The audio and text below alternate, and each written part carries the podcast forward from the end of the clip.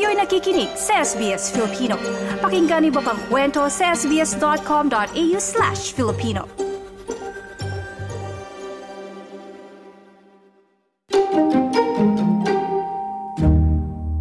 Kasama ko ngayon dito sa studio si Moises Florendo at ating pag-uusapan ang kahalagahan ng makibahagi sa Voice to Parliament. Kasama niya si Al Novelloso. Magandang araw sa inyong dalawa. Hello. Magandang araw. Hello, hello po. Moises, ikaw ay isang abogado Opo. dito sa Australia at sa Pilipinas. Opo. At ikaw ay ang tinatawag na community lawyer Yes, ma'am. at ikaw ay kasama sa Australia for Philippines Human Rights Network. Opo. At isa sa mga pinagkakaabalahan mo ngayon ay yung referendum ng Voice to Parliament. Tama po. Una sa lahat, bakit mahalaga na maging maalam tayo kung ano nga ba yung Voice to Parliament? Right. Uh, unang-unang kasi uh, ito ay compulsory voting, right? So, kailangan natin bumoto, kailangan natin mamili. So, dapat yung gagawin natin, eh, kumbaga, napag-isipan natin ng maigi, right? We are given this opportunity to um, make our voice heard and we should use it wisely.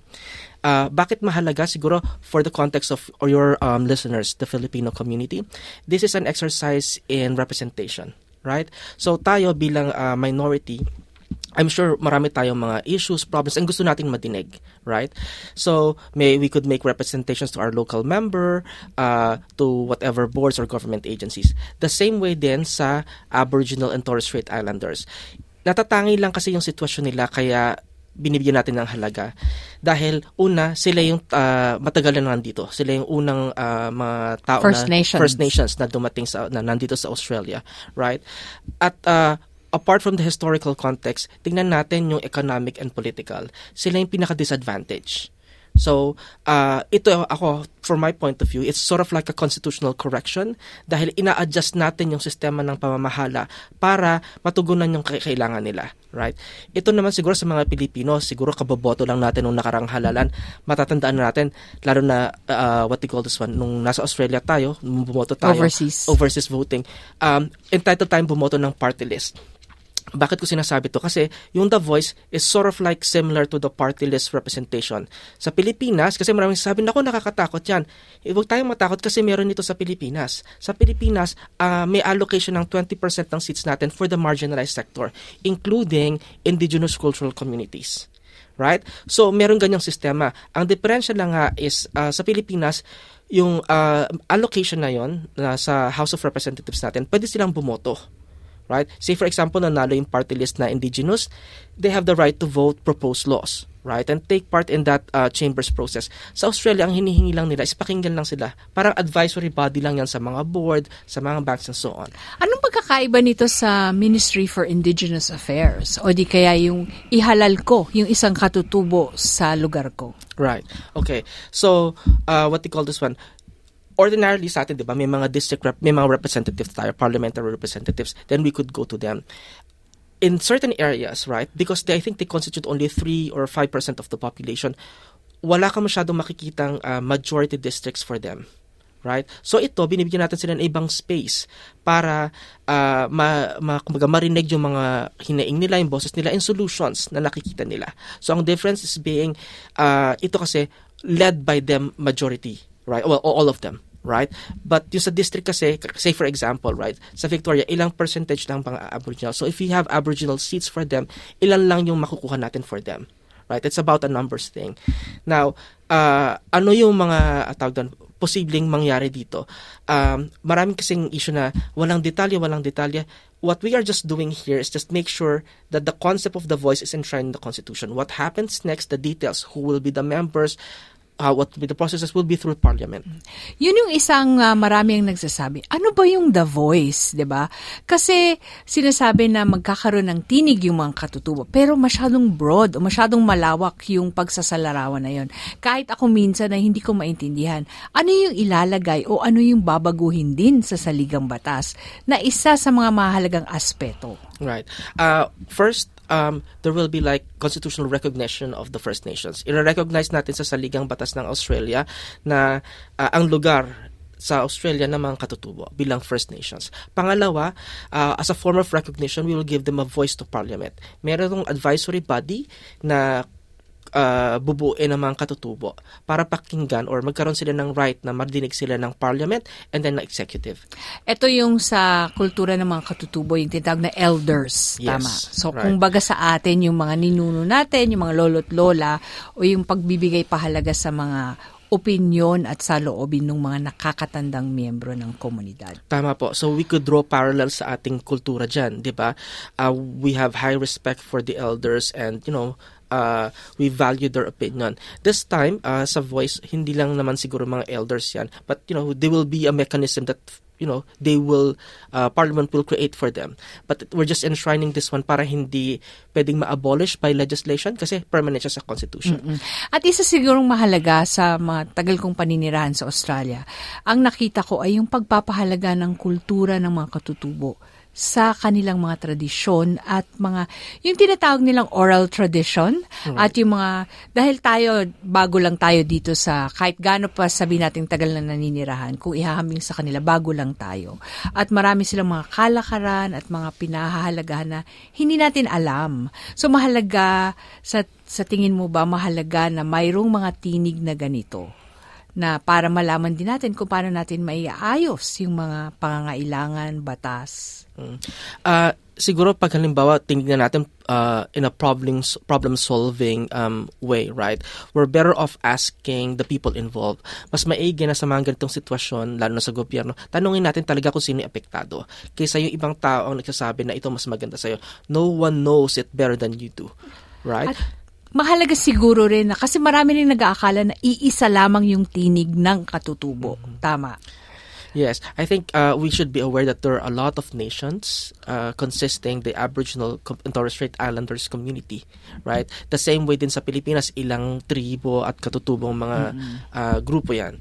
Diba? So we can't um, so see them as one group. So that's why we need this like expansive voice uh, to get them their voices into parliament. Yeah. Dahil parang sa Pilipinas, iba yung iniisip ng mga Bicolano sa iniisip ng Ilonggo, di ba? Yung mas simpleng pamamaraan. Pero isa rin sa nakita ko sa ating mga Pilipino ay hindi rin tayo gaanong maalam sa mga buhay at pagpapahalaga sa katutubo. Tama ba yun? Uh, here and in the Philip here in uh, and in the Philippines, yes. Uh, unfortunately kasi syempre uh, tingnan natin yung daily struggles ng mga tao. Kung may time sila to reflect kung ano nangyayari sa kanila. The same way here, right? Uh, you know, uh, pag nakikipag-usap tayo sa mga kababayan natin, sinasabi, bakit ngayon yung panahon, eh, di ba, meron tayong mga inflation, mortgage. Siguro, dun sa mga may mortgage, they could relate yung parang uh, tumataas yung presyon mo tuwing tumataas yung interest rates, right? Uh, ang sagot dyan is uh, uh, ganito, the way I, I frame it, right? Sila mas matagal na yung paghihirap nila. Mas matagal yung pasakit sa kanila. So, since 1700s, um, meron na silang problema sa ganun. Ano ba naman gawin natin to ngayon? Dapat siguro as a uh, nation, right? Especially coming from a Filipino background na uh, buhay sa atin yung uh, concept ng bayanihan. Na pag tinitignan natin yung kapwa natin na medyo naiiwan, 'di ba dapat sabay mag-aakbayan natin o kaya dadali natin sama-sama tayo, 'di ba? So, yun ang pinakamagandang way na ipresenta natin sa community natin na meron pa rin concept ng bayanihan miski sa Australia na dapat natin gawin para sa mga katutubo dito sa Australia. Ang mahalaga, Moises, Moses, is yung referendum, wala kang ibobotong tao. Tama Yes. ba? Mhm. It's it's uh it's just a yes and a no. You have to write yes or a no. So, konsepto ang Yes. iboboto mo, hindi tao. Tama po. You know, as a migrant, ang puso mo ay nasa dalawang lugar, 'di ba? Uh your uh country of birth and the country that you've chosen to live in. I I remember like um in one of the cases in the Philippines, sinight nila yung Mabo decision right? Tungkol sa indigenous rights. I think it was the Flavier case. So, the Philippines looks after for progressive ideas in different countries. And it so happens because it's indigenous, nakita nila maganda yung uh, decision, inadapt or sinight natin sa ating uh, sariling um, judicial decision. So, medyo kumbaga leading light ang Australia pagdating sa mga katutubong ganyan. So, uh, being here, may effect yan sa atin right? Because some of our um, jurists, uh, legislators, they look to other countries pagdating sa ganyan. So, yung sinasabi niyong bakit, sana pahalagahan natin sa Pilipinas? Yes. Pag ginawa natin dito, most likely, may chance na makita nila na pwede pala sa Pilipinas. At syempre, ito yung mga bagay-bagay na hindi lamang huhubog sa ating kinabukasan, kundi ng susunod na saling lahi. Actually, itong referendum na to, pagtuturo tungkol sa pakikipagkapwa-tao. 'Di ba yung empathy and concern. This is what we're teaching the next generation. So uh, yun ang lesson na ini-impart natin dito sa referendum na to. Paano natin tingnan yung mga taong uh, napag-iiwanan at dapat tulungan at Al, mayroong samot-saring opinion, sabi nga ni Moses na sa usaping ito, hindi ba? At ang mahalaga ay yung maging maalam tayo o informed decision ang gagawin natin. Totoo yan. Meron kayong binuo na forum? Sa October, Saturday, October 7, at sa Sunday, October 8, may, may nag-organize kaming dalawang, sa, uh, ang title namin, uh, Chikahan sa Kapihan, uh, Cafe Conversation. So, relax lang, hindi naman very formal kasi ang gusto namin gawin ay is to make sure na it's a relaxed environment na we like to uh, invite mga tao just to have a cup of coffee at saka um, talakayan. Yeah.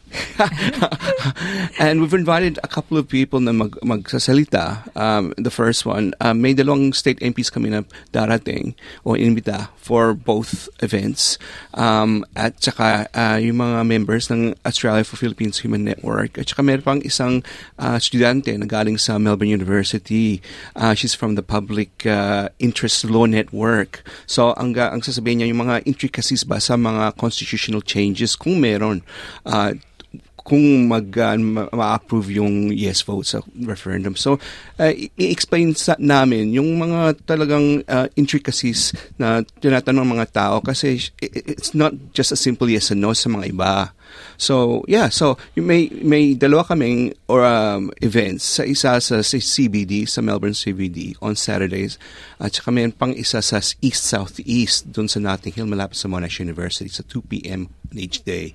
Yeah. So yun. So, so it, weekend siya? Weekend nga. So if I may add ano, kung gusto siguro po gusto nila ng information, they could go to um, our Facebook page APHRN Australia for Philippines Human Rights Network.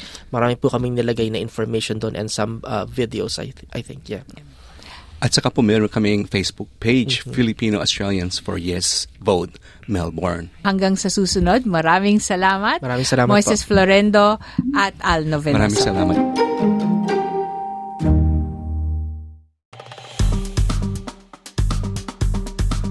I-like, i-share, mag-comment, sundan ang SBS Filipino sa Facebook.